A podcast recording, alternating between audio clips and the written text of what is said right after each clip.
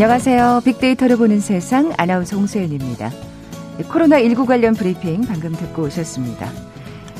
신규 확진자 수가 289명.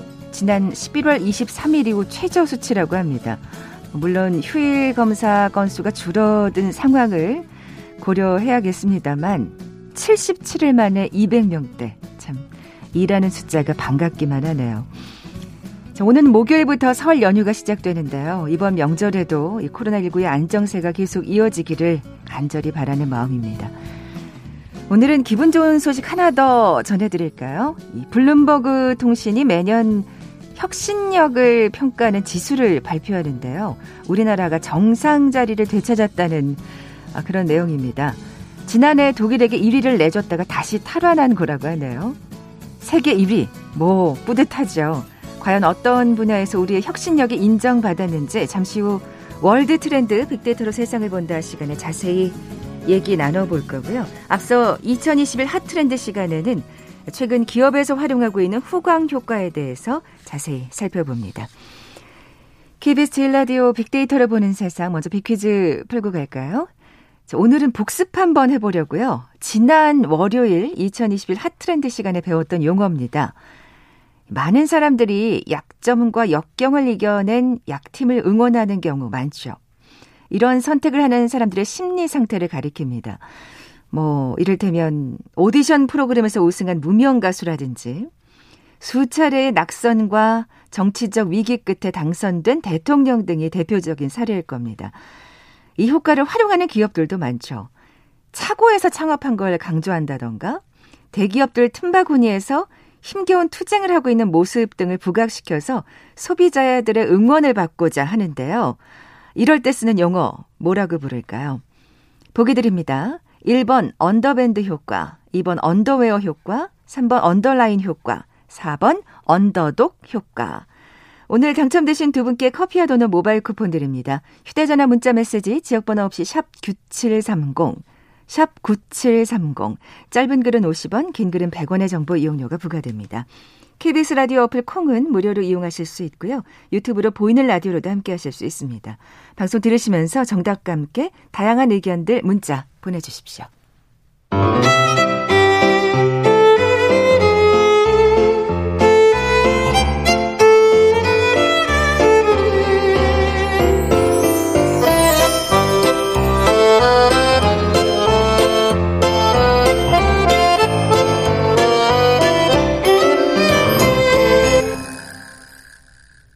빅데이터가 알려주는 2021 핫트렌드 상명대학교 소비자분석연구소 소장이신 이준영 교수 나와 계세요. 안녕하세요. 네, 안녕하세요. 자, 오늘의 키워드는 후광 효과군요. 네. 후광 효과는 어떤 의미를 가지고 있냐? 네. 제 종교 성화에서 우리가 이제 성스러운 인물의 뒤편에서 그 머리를 원형으로 감싸는 빛을 의미를 하거든요. 후광은 그 고귀한 성인을 감싸는 금, 금빛 영광 또는 범접할 수 없는 그 아우라를 의미를 하는 겁니다. 아우라. 예, 네. 예. 그래서 이렇게 광륜이라고 해서 빛의 고리를 의미하는 그 헤일로라는 단어가 들어간 그 후광 효과라는 의미는 그 대상의 특별한 속성이 다른 특성들의 전반적인 평가에 영향을 미치는 이런 현상을 의미를 하는 거죠. 네. 어, 다른 특성들의 전반적인 평가에까지 영향을 미친다. 예를 들자면 어떤 게 있을까요? 예, 후광 효과에 관한 심리 실험 사례가 있는데요. 예를 들어서 이제 강의 촬영 동영상을 그 서로 다른 두 그룹의 실험 학생들한테 이제 보여주는 실험이었거든요. 자, 첫 번째 그룹한테는 이 강사가 동일 강사인데 어, 여러 질문에 대해서 좀 더 친절하고 따뜻한 태도로 답변을 하면서 강의를 진행하는 거고 네. 또두 번째 그룹에서는 강사가 딱딱하고 탁 차가운 이런 태도로 학생들을 대하게 됩니다. 음, 그러니까 내용은 같은데도요. 그렇습니다. 예. 그래서 비디오 시청 후에 학생들한테 강사의 외모나 매너나 억양 등에 대해서 평가하도록 했는데 그 결과 1그룹 학생들은 강사가 아, 매력적인 외모를 가지고 있고 또 호의적인 또 매너를 가지고 있다라고 생각을 했고요. 심지어는 그 사투리 억양까지도 굉장히 긍정적으로 평가를 했습니다. 어, 이 그룹보다. 예. 그런데 그 이 그룹은 이제 불친절한 강사 모습을 시청했잖아요. 그런데 이, 이, 이 학생들은 뭔가 강사의 외모나 매너나 억양에 대해서 상대적으로 별로 좋지 않은 평가를 하게 된다는 겁니다. 결국은 이 강사의 태도에 대한 학생들의 그 우선적 판단이 다른 여타 부, 분들한테도 판단에 이제 영향을 줘서 미, 영향을 미치게 된 이런 후공 효강 효과를 음. 잘 보여주게 된다는 거죠. 어떤 강사의 태도 때문에 내용은 사실 동일함에도 불구하고 그런 내용까지도 어떤 내용에 대한 인상까지도 좌지우지하게 되는. 그렇죠. 어, 참 사람의 심리라는 게 그런 것 같아요.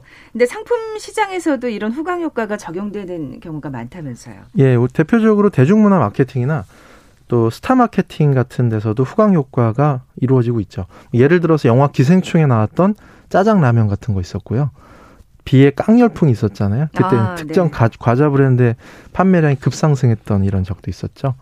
그리고 이런 것들이 이제 대중문화 콘텐츠로 인한 후광 효과를 볼수 있는 거고 과거에 이제 프란치스코 교황이 우리나라를 방문했을 때 의전 차량이 한 국내 자동차 브랜드 제품을 제품으로 이제 이렇게 의전 차량을 선택을 했죠. 그렇게 음. 되니까 수출이나 판매량이 큰 폭으로 상승을 하게 된 겁니다. 그래서 이런 뭐 유명인의 명성, 인기가 후광을 발휘하면서 고객의 상품 구매 욕구를 자극하게 된다라는 것을 우리가 볼 수가 있죠. 네. 그래서 그렇게 기업들이 PPL을 좀 어떻게든 네. 효과적으로 네. 해보려고 안간힘을 쓰는 것 같아요.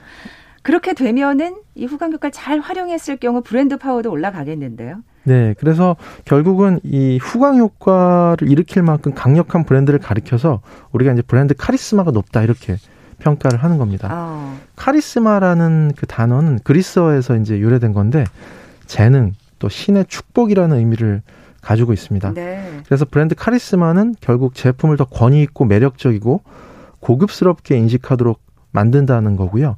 결국은 이 카리스마 있는 브랜드들은 또 이 열정적인 충성 고객을 만들 아하. 수 있다.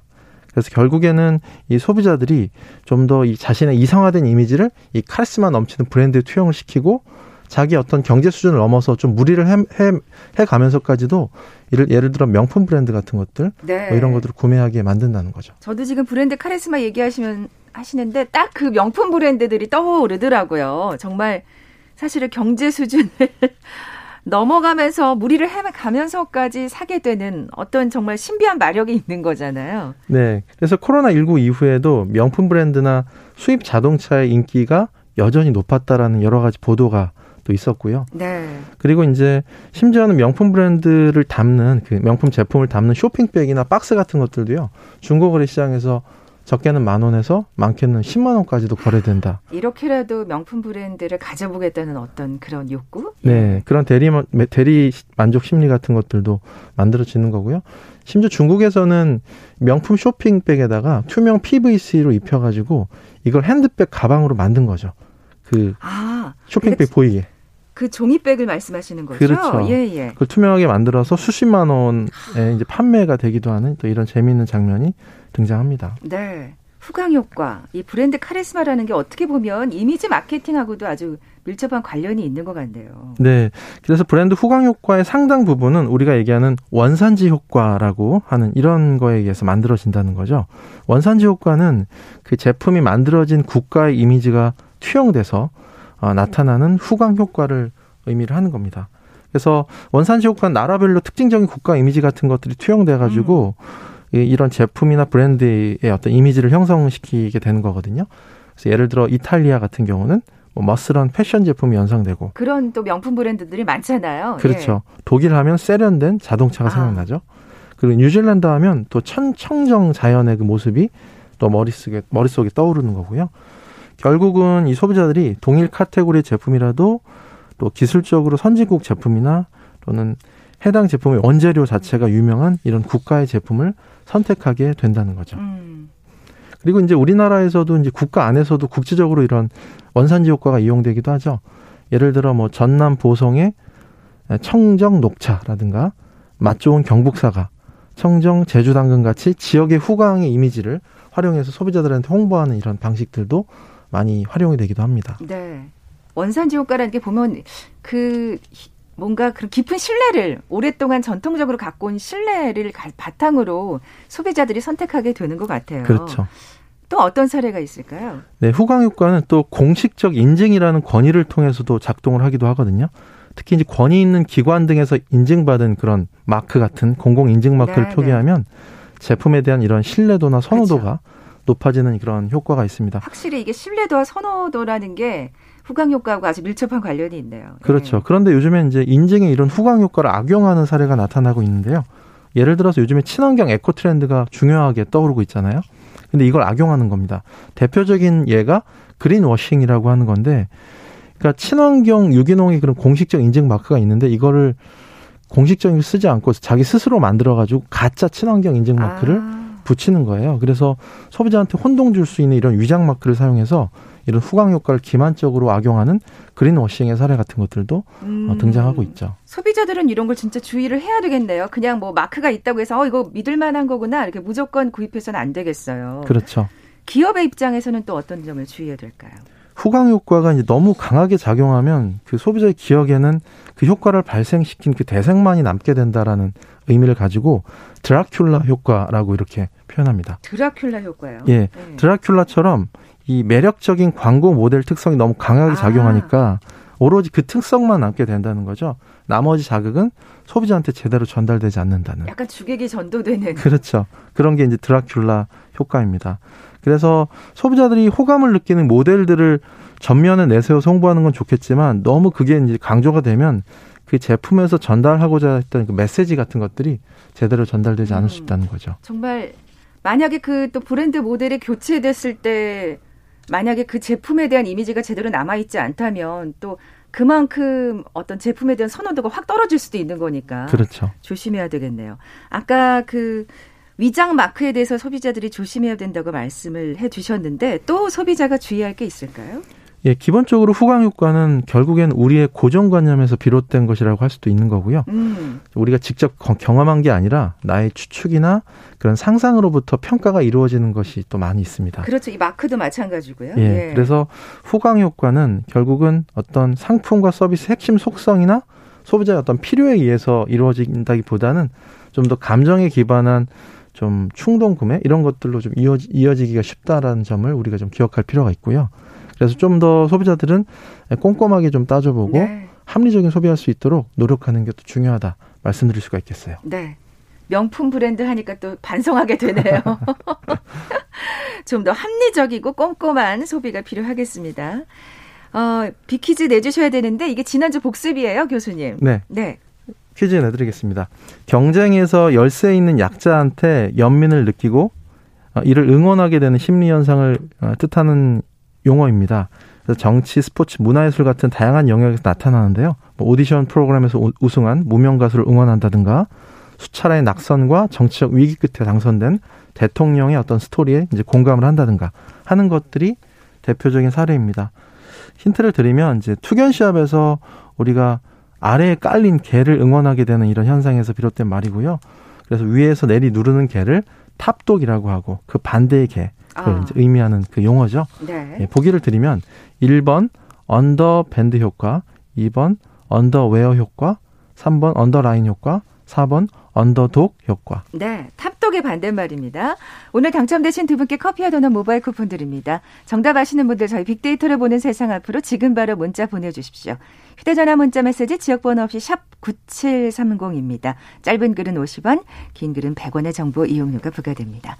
빅데이터가 알려주는 2021 핫트렌드 상명대학교 소비자분석연구소 소장이신 이준영 교수와 함께했습니다. 고맙습니다. 네, 감사합니다.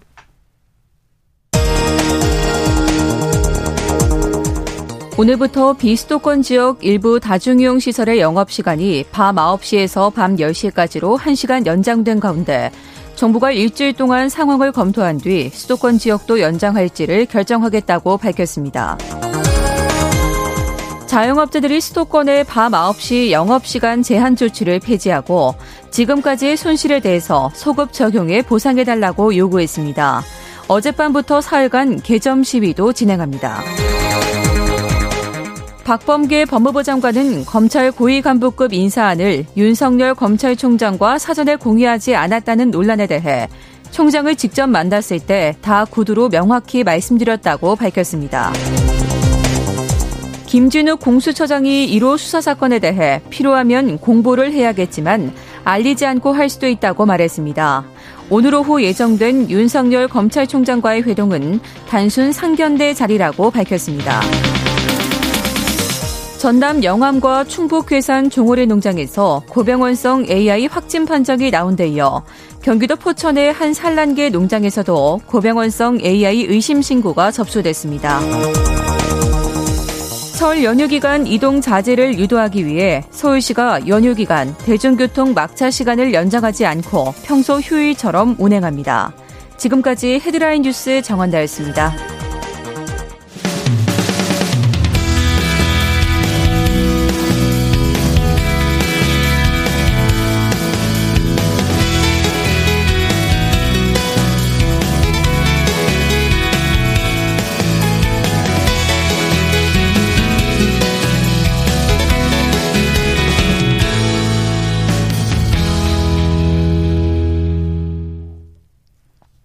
네, 지구촌 화제 이슈를 빅데이터로 분석해보는 시간이죠. 월드 트렌드 빅데이터로 세상을 본다. 뉴스포터의 신혜리 에디터 나와 계세요. 안녕하세요. 네, 안녕하세요. 자, 오늘은 세계가 보는 우리부터 시작해 볼 텐데 오프닝에서 소개해 드렸거든요. 네. 아주 반가운 소식이 있더라고요. 네.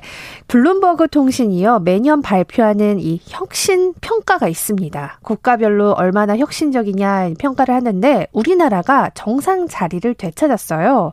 사실 지난해 독일한테 1위 자리를 내줘서 좀 어, 속상했는데 다시 탈환했습니다. 아, 그래도 어쨌든 1, 2위를 다투고 있군요. 네. 계속해서. 그래서 예. 이게 전 세계 60개국 중에 1위고요. 우리나라 평점이 90.49점. 네, 90점 넘어섰습니다. 어. 어, 일단 2위는 싱가포르였고 3위는 스위스, 4위 이렇게 독일이었는데요. 독일은 1위를 했다가 4위로 이번에 뭐 코로나나 여러 가지 문제 때문에 좀 낮아졌어요. 음. 미국이 11위고 일본이 12위입니다. 중국은 16위고요. 음, 네. 어떤 분야에서 어떤 이유로 높은 점수를 얻었을까 네. 궁금해져요. 사실 우리나라에서는 사실 많은 분들이 인터넷 속도 이렇게 빠른지 모르잖아요. 근데 정말 너무, 너무나 익숙해서. 맞아요. 근데 1위였던 독일만 가더라도요. 인터넷이 너무 느려서 정말 그 유튜브를 끊김없이 보기가 힘들어요.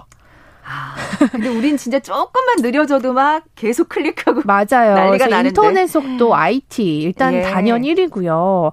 아직까지 독일 같은 나라도 이 세금 명세서나 영수증 다 종이로 받거든요. 음. 근데 우리나라는 그냥 홈택스로 딱 깔끔하게 접속 한 번만 해도 다 되잖아요. 모든 모든 게 참 사실 전자화돼 있죠. 네, 그래서 우리나라는. 우리나라는 예. 정말 편한 나라고요. 그래서 이런 첨단 기술 집중도에서 무려 4위. 그리고 또 우리나라가 여전히 제조업에 어, 굉장히 강한 나라입니다. 그래서 여기에서 2위이고요. 또 R&D, 요즘 연구개발, 그 투자가 굉장히 많이 이루어지고 있어요. 그래서 그 R&D 관련해서도 2위를 어. 차지했고요. 또 요 좀 놀라웠던 거는 특허, 특허 활동이 1위였습니다. 우리나라가 이렇게 특허 활동을 열심히 하는지 저도 잘 몰랐는데 우리나라에 정말 많은 알짜배기 특허가 있더라고요. 그렇군요. 네, 그래서 미국 기업들이 우리나라 스타트업 같은데 요즘 관심이 굉장히 많이 모아지고 있어서요. 저 판교 쪽에 가면 굉장히 분위기가 뜨거워지고 있습니다. 아, 제가 그쪽 사는데 매번 네네. 이렇게 정말 빌딩이 다 이렇게 세워지고 어 기업들 많이 들어오는 거 볼 수 있거든요. 네, 네. 네. 그래서 그 블룸버그에서도 어 한국이 독일처럼 제조업이 강한 강한 데다가 이스라엘처럼 R&D 투자가 많아서 이제는 이게 독일과 이스라엘 넘어서 음. 1위가 됐다 이렇게 얘기를 했습니다. 네. 네. 앞으로도 계속 1위 하면 좋겠네요. 네. 예. 자, 이번에는 우리가 보는 세계로 넘어가 볼 텐데 이 얘기를 안 할 수가 없습니다. 미얀마 사태요. 네. 예. 아, 정말 그 우리나라의 그 2017년 정말 상 갑자기 이름이 생각이 안 나네요. 그때 우리 물결 있었잖아요. 네, 네. 그때 분위기와 비슷한 것 같아요. 근데 우리는 좀 평화롭게 진행이 됐다면 사실 촛불 혁명이라고들 많이 네. 촛불 혁명이요. 예. 예. 근데 지금 미얀마에서는 어떤 일이 있냐면요. 아웅산 수치 국가 고문이 군부에 의해 구금됐습니다. 그리고 대통령도 지금 수도 네피도에서 구금이 됐는데요. 한마디로 쿠데타가 일어났습니다. 네. 어, 그래서 이거를 왜 이렇게 됐냐. 이제 이 수치 고문이 선거 부정이 있었다는 거예요. 사실 지난해 11월에 총선 결과에서 압승을 했거든요. 네. 근데 거기에 선거 부정이 있었다 하면서 군부가 쿠데타를 시사를 하고 정말 진행을 했습니다. 네. 이 군부의 주장인 거죠. 맞습니다. 사실 어떻게 생각하면은 군부로서는 또 어, 막다른 골목에 몰렸던 게 네. 군부도 정당에 있더라고요. 네, 맞습니다. 네. 그리고 군부가요. 아무리 아웅산 수치 고문이 이끄는 그 당이 L 아, NLD라고 하는데 그 네. 당이 승리를 했어도요, 여전히 군부들이 많은 그 자리를 정말 차지하고 있고요. 핵심 인물들이 많거든요. 그래서 거기서 얘기하는 거는 지금 계속 선거인단이 어, 명부와 맞지 않다. 그래서 조작됐다라고 하는 거고요. 사실 음. 선거 조작은 미국에서도 계속 나오고 이건 정말 그냥 패러다임인 것 같아요. 네, 네. 그런데 이게 지금 쿠데타까지 지금 진행이 되고 헌법을 폐지하겠다 이런 이야기를 아이고. 하고 있습니다. 사실 진짜 어렵게 뭐 지금 말씀하신 대로 워낙 그 군부가 아직도 막대한 영향력을 어, 정치권에서 행사를 하고 있습니다만 그래도 참 많은 역경과 고난 끝에 이룩한 민주화인데 맞아요. 이게 또 이렇게 순식간에 수포로 돌아가 버리네요. 네. 그래서 네. 그래도 국민은 위대하다. 이것도 이제 미얀마에서 통하는 것 같습니다. 지금 네. 대규모 시위가 계속 이틀 연속 주말에 벌어지고 있어서 외신들이 보도를 하고 있는데요. 어, 정말 그 영상을 보면 수만 명이 거리 시위를 하고 있고요. 이게 지금 무려 2007년에 샤프론 혁명 이후에 최대 규모다 이렇게 하는데요. 어, 샤프론 혁명은 아시겠지만 불교 승려들이 어, 주축이 돼서 일어났던 어 그 시민운동이라고도 할 수 있죠. 그래서 그 시위를 일컫는 건데요. 그때 당시보다도 많다. 이런 음, 보도가 있습니다. 그렇군요. 그런데 지금 현지에서는 인터넷이 모두 끊기고 그러니까요. 지금 전화도 안 되는 사태가 지금 이어지고 있어요. 그래서 군부가 저지른 만행이겠죠. 네, 그래서 네. 지금 뭐 경찰들도 바리케이트 치고 시위대를 좀 막고 있고요. 어, 다만 진짜 폭력 사태가 좀 없었으면 하는 바람이 그러니까요. 있습니다. 사실 샤프론 혁명 때도 많은 분들이 또 피를 흘릴 수밖에 없었는데 네. 지금 또 이렇게 외국과 외부와 완전히 차단된 상태에서 지금 어떤 분들이 또 희생을 당하고 있는 건지 좀 걱정이 되는데 네. 다른 나라들이 그래서 촉각을 곤두세우고 있죠. 네. 그리고 한 가지 또 신기했던 건 아까 전에 제가 이름 살짝 까먹었지만 촛불 혁명이었잖아요. 네, 네. 근데 미얀마는 냄비 혁명으로 통합니다. 아. 냄비 냄비를 들고 있었던 건 아니고요. 그 모든 사람들이 베란다에 나와서 냄비를 이렇게 두들기는 아. 그런 퍼포먼스를 했는데 네네. 네. 그게 한마디로 이제 대응하겠다는 겁니다. 주변에 지나가던 차들도 이게 뭐 경적 울렸고 많은 사람들이 정말 냄비를 가져와서 두들기는 그런 게 있었는데요. 그 미얀마에서는 냄비를 두드리는 행위의 의미가 있습니다. 이게 악기를 쫓아낸다. 아. 이런 의미가 있어서요. 이게 양곤의 봄, 때에도 시민들이 냄비를 두드려서 제왕을 했던 그런 역사가 있었습니다. 그랬군요. 독재 정권을 몰아내겠다는 어떤 군부 정권을 몰아내겠다는 아주 강력한 의지라는 생각이 드는데 네. 외부에서 도와줘야 되지 않을까요? 맞아요. 네. 지금 해외에서도 이거에 대한 우려를 정말 내비치고 있습니다. 뭐 일단 미국이 바이든 대통령이 우려를 표했습니다. 어, 민주주의의 어떤 그 강압하는 시도에는 반대한다. 그리고 현 상황이 철회되지 않으면 우리가 조치를 취하겠다. 이렇게 음. 미국이 이야기를 했고요. 지금 유엔도 똑같이 강력히 비난을 하고 있고 뭐 호주, 일본 이런 데도 지금 구군자에 대한 석방을 계속 촉구를 하고 있고요. 한 가지 좀 재밌는 건 태국도 사실 지금 이런 미얀마 분위기에 다르지 않아요. 음. 거기 또 왕국에 대한 이런 지금 시민들 반발이 있기 때문에 그렇죠. 네, 지금 태국은 조금 선을 긋고 있습니다. 이거는 음. 미얀마 문제다 이렇게 선을 긋고 있는데요. 어, 지금 아무래도 국제적인 목소리가 더 나올 것 같고요. 어, 미얀마 같은 경우는 지금 코로나 때문에 거기도 정말 비상인데 일단 의료진들이 앞장서서 이 구사 군사 군사 정권에 항의하고 있는 지금 그런 모습도 보입니다. 아, 그래요. 네, 그래서 파업에 들어갔다는 소식이 있거든요. 그래서 이런 이게 이제 왜 파업에 들어갔냐면 취약계층 환자들보다 자신의 이익을 우선시하는 군부에 대한 저항이다 이렇게 아. 얘기하고 있습니다. 네. 그래서 이제 의료진 사이에서는 빨간 리본 달기 운동도 펼쳐지고 있습니다. 네. 아무쪼록 정말 많은 희생 없이 마무리됐으면 하는 바람입니다. 음. 예, 뉴스포터의 신혜리 에디터와 함께했습니다. 고맙습니다. 감사합니다. 오늘 빅퀴즈 정답은 4번 언더독이었죠. 커피와 도넛 모바일 쿠폰 받으실 두 분입니다. 9987님, 방송통신 고등학교 졸업하셨다고요? 정말 축하드립니다. 예, 선물 보내드릴게요. 그리고 1400님, 세상의 모든 약자들이 억울하지 않은 그런 세상이 됐으면 좋겠네요 하시면서 역시 정답 보내주셨어요. 두 분께 선물 보내드리면서 물러갑니다. 빅데이터로 보는 세상 내일 뵙죠. 고맙습니다.